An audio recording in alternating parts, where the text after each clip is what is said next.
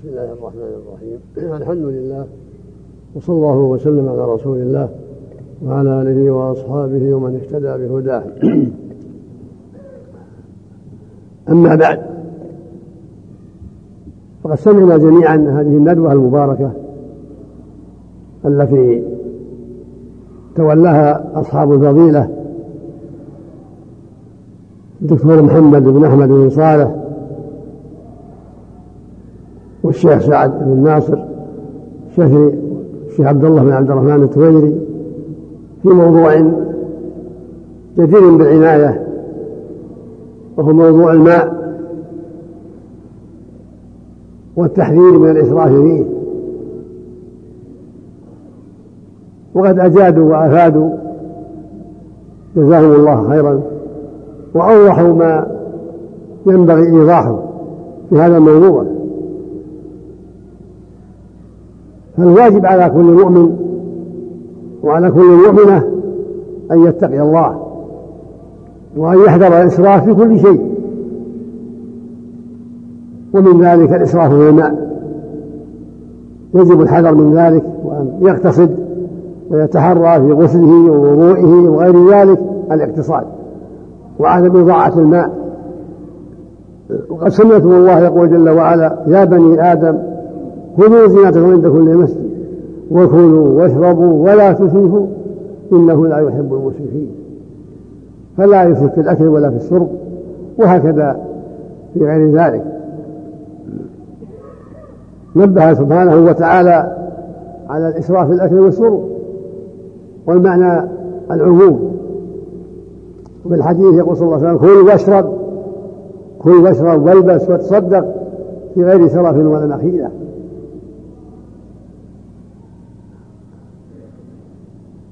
فالواجب على كل مؤمن أن يعتني يعتني بهذا الأمر وأن يحاسب نفسه وأن لا يضيع هذا المال في غير طائل.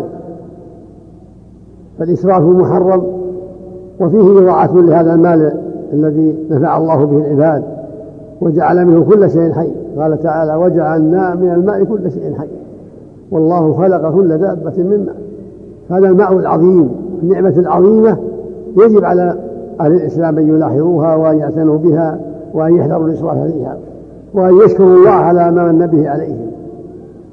وهو سبحانه الذي من بهذا الماء ويسره فالواجب شكره جل وعلا. ومن شكره سبحانه الاقتصاد في ذلك وعدم الإسراف. وهكذا في الملابس والمآكل وغير ذلك. والذين إذا أنفقوا لم يسرفوا ولم يقتروا وكان بين ذلك قواما. ولا تجعل يدك مغلولة إلى عنق ولا تبسطها كل البسط فتقعد ملوما محسوبا. المؤمن يتوسط في الأمور. لا شرف ولا تقتير بل يستعمل الماء بقدر الحاجة في وضوئه وغسله وسائر شؤونه من دون زيادة. فيها إضاعة المال وإسراف في هذا الماء الذي هو من أعظم نعم الله على العباد.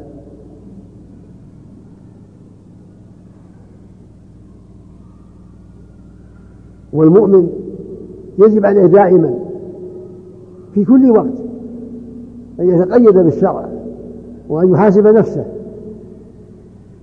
ليس مطلقا بل هو عبد مأمور. فالواجب عليه مراعاة القيود التي أمر بها ولا يتعداها. يقول جل وعلا قل أطيعوا الله وأطيعوا الرسول أو احذروا وأطيعوا الله وأطيعوا الرسول احذروا ويقول جل وعلا تلك حدود الله. ومن يطع الله ورسوله يدخله جنات تجري من تحتها انهار خالدين فيها وذلك الفوز العظيم. ومن يعص الله ورسوله ويتعدى حدوده يدخله نارا خالدين فيها وله عذاب مهين. ويقول جل وعلا يا أيها الذين آمنوا خذوا حذركم. ويقول جل وعلا فليحذر الذين يخالفون أن تصيبهم فتنة أو يصيبهم عذاب أليم. ويقول عز وجل وما آتاكم الرسول فخذوه وما نهاكم عنه فانتهوا واتقوا الله إن الله شديد العقاب. ويقول إن الله يأمركم أن تؤدوا الأمانات إلى أهلها. ويقول سبحانه والذين هم لأماناتهم وعهدهم راعون إلى غير ذلك. فأنت مؤتمن. فعليك أن ترعى الأمانة في وضوءك وفي غسلك وفي تصرفاتك وفي بيعك وفي شرائك وفي كل شيء. ومع زوجتك ومع أولادك ومع غيرهم. عليك أن تتقي الله وأن تراقب الله في كل شيء حتى تؤدي الحق وترعى الأمانة وتحذر الخيانة والإسراف والعدوان. أنت عبد مأمور. عليك أن تتقيد بأمر الله وأن تلتزم بشرع الله في كل أمورك. ليس الماء وحده بل في كل أمورك. فيما تأتي وتذر. عليك أن تتقيد بالشرع في صلاتك وغسلك ووضوءك وزكاتك وصدقاتك وصيامك وحجك وعمرتك وسائر أعمالك.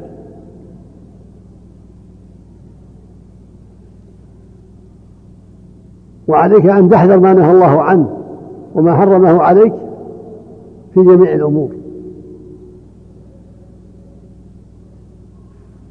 وبذلك تكون عبدا صالحا عبدا مشكورا لأنك تتحرى أمر ربك وتبتعد عن كل ما نهى عنه.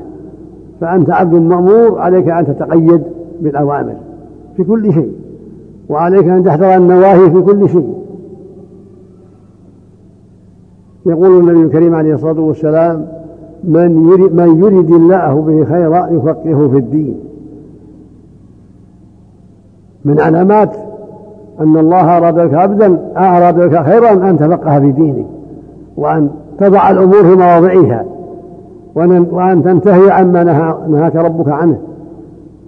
هذا من الدلائل على أن الله أراد لك خيرا أن تفقه في دينك وأن تسأل عما أشكل عليك وأن تجتهد في تدبر القرآن الكريم فإنه أصل العلم أصل كل خير.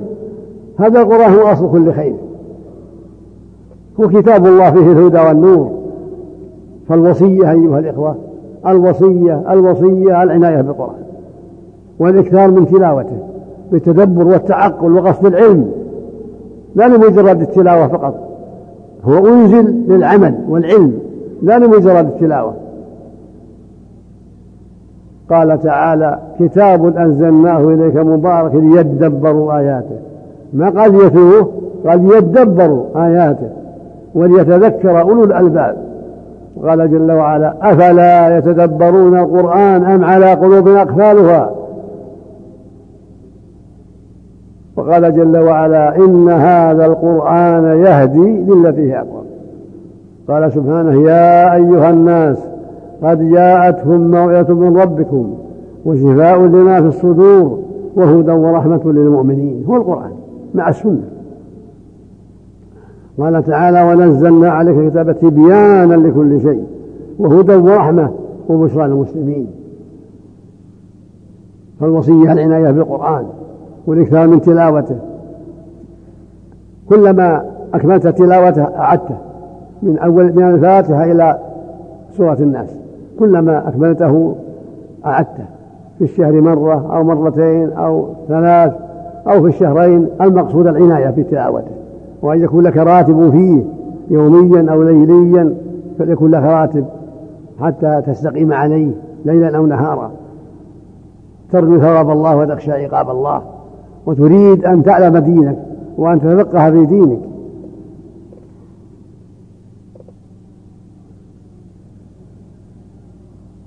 يقول النبي صلى الله عليه وسلم من قرأ حرفا من القرآن فله به حسنة. والحسنة بعشر أمثالها. الحسنة بعشر أمثالها. ويقول جل وعلا فاقرأوا ما تيسر منه.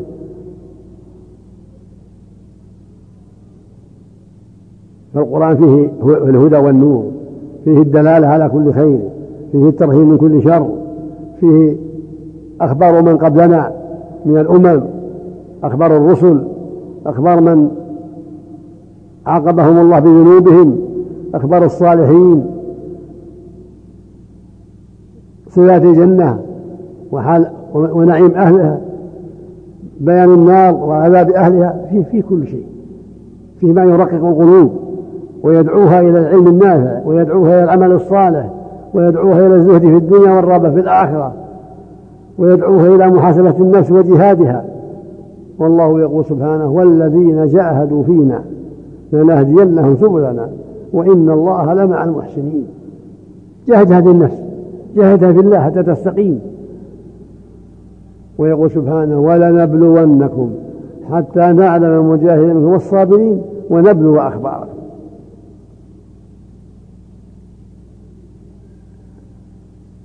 فلا بد من جهاد لهذه النفس ولا بد من إلزامها بالحق ولا بد من كفها ما حرم الله. حتى تلقى ربك وأنت في جهاد مع نفسك ومع شيطانك ومع أعداء الله ومع أصحاب الهوى ومع كل من يدعوك إلى غير ما شرع الله. جهاد حتى مع أهلك.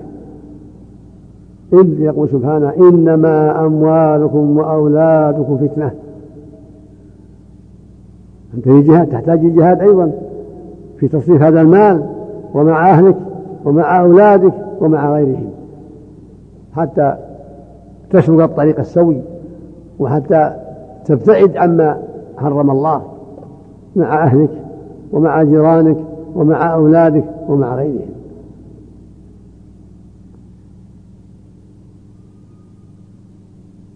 والله المسؤول أن يوفقنا وإياكم وجميع المسلمين العلم النافع والعمل الصالح. وأن يمنحنا وإياكم وجميع المسلمين الفقه في دينه والثبات عليه وأن يعيدنا وإياكم من شرور أنفسنا ومن سيئات أعمالنا ومن مضلات الفتن. كما أسأله سبحانه أن ينصر دينه ويعلي كلمته وأن يصلح أحوال المسلمين في كل مكان وأن يمنحهم الفقه في الدين وأن يكثر فيهم دعاة الهدى وأن يولي عليهم خيارهم ويصلح قادتهم. كما كما أسأله عز وجل أن يوفق ولاة أمرنا لكل خير. وأن يعينهم على كل خير وأن ينصر بهم الحق وأن يصلح لهم بطانة ويجعلنا وإياكم وإياهم من الهداة المهتدين. إنه سبحانه وتعالى ولي ذلك والقادر عليه وصلى الله وسلم على نبينا محمد وعلى آله وأصحابه وأتباعه بإحسان.